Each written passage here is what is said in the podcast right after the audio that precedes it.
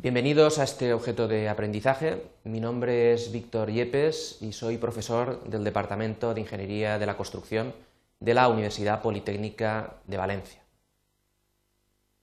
Como objetivos eh, en este objeto vamos a tener, en primer lugar, el de entender las ventajas de una red de precedencias basada en actividades y, en segundo lugar, distinguir las posibles relaciones de precedencia entre los inicios y finales de las actividades. Para realizar eh, ello eh, vamos a dividir en dos partes el contenido del objeto. La primera parte eh, versará sobre las ventajas de la red de precedencias y la segunda parte tendrá que ver con las relaciones de precedencias. Veremos las cuatro que existen, que tienen que ver con las relaciones entre el principio y los finales de cada una de las actividades. Bueno, una red em, de precedencias, em, la verdad es que va a simplificar bastante eh, la representación y el cálculo de cualquier proyecto. La red de precedencias está basada en las actividades frente a la red de flechas que está basada fundamentalmente en los sucesos. La red de precedencias es adecuada cuando hay muchas actividades o los finales de algunas no coinciden con los principios de las siguientes, lo cual es bastante habitual en las obras. Aquí podemos ver eh, un mismo proyecto representado eh, con un diagrama de flechas y ese mismo proyecto representado con un diagrama de precedencias. ¿Cuál va a ser la ventaja de la red de precedencias? Fundamentalmente que facilita enormemente el solape entre las actividades al introducir nuevas relaciones de precedencia. En este caso, y frente al diagrama eh, de flechas, no son necesarias las actividades ficticias. Esto va a permitir simplificar muchísimo los, cálculos posteriores.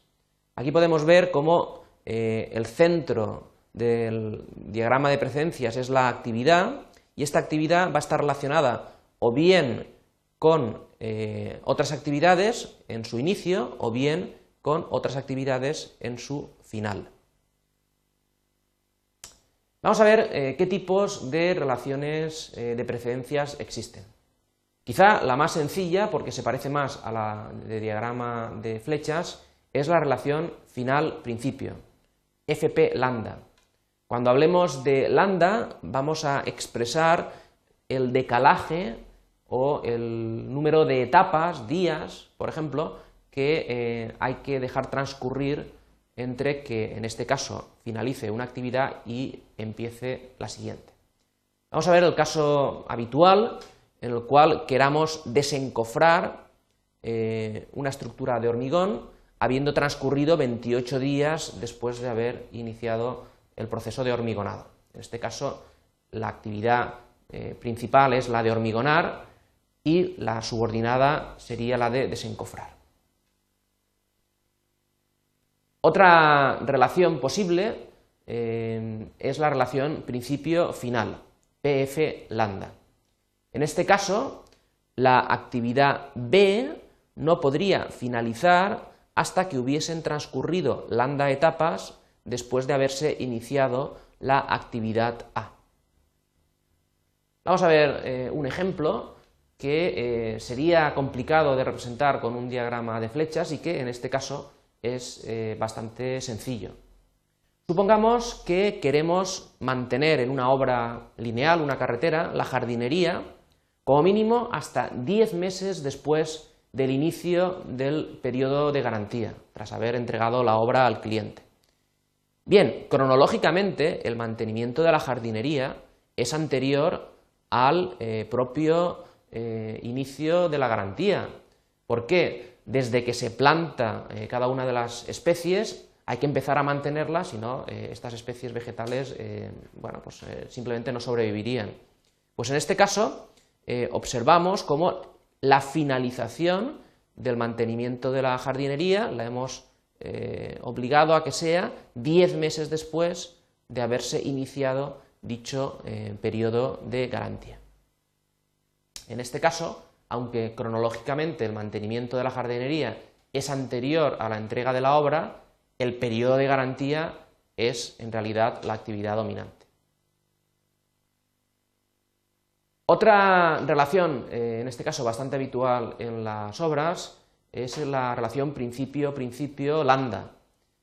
Este es un caso muy habitual en, obras lineales. Eh, imaginemos que queremos colocar una tubería después de haber excavado la zanja y tenemos una distancia, por ejemplo, de, de 10 kilómetros. No vamos a realizar toda la excavación y una vez terminada colocar la tubería, sino que una vez iniciada eh, cierto tramo de excavación de zanja ya podemos empezar a colocar la tubería. Bueno, en este caso, la actividad B empezará tras haber transcurrido lambda etapas después de haberse iniciado la actividad A. Y otra eh, relación también eh, usual en las obras es la relación final-final lambda. En este caso, la actividad B, eh, en este caso sería, por ejemplo, la limpieza final de una obra, una obra que podría ser una torre de 20 plantas, pues no terminará hasta que hayan transcurrido lambda etapas, por ejemplo, 15 días, después de haber terminado completamente la construcción de la torre podríamos empezar a limpiar eh, la torre de arriba a abajo y podría aún incluso estar terminándose eh, los últimos detalles de obra de esta eh, edificación. Hemos hablado de actividades subordinadas y actividades dominantes. ¿Cuál sería el truco para poder establecer cuál es la subordinada y la dominante? Pues podríamos hacernos la siguiente pregunta. ¿El cambio de fecha de terminación o comienzo de una tarea afecta a la otra? Si en dos tareas los cambios de una afectan a la otra, la una es la dominante y la otra sería la subordinada. Podemos terminar este objeto de aprendizaje con las siguientes conclusiones. En primer lugar, la red de precedencia se fundamenta en las actividades. En segundo lugar, que existen claras ventajas cuando se solapan inicios o finales de actividades. Y por último, decir que las distintas relaciones de precedencia posibles simplifican enormemente tanto la representación como el cálculo de las actividades en un proyecto. Gracias.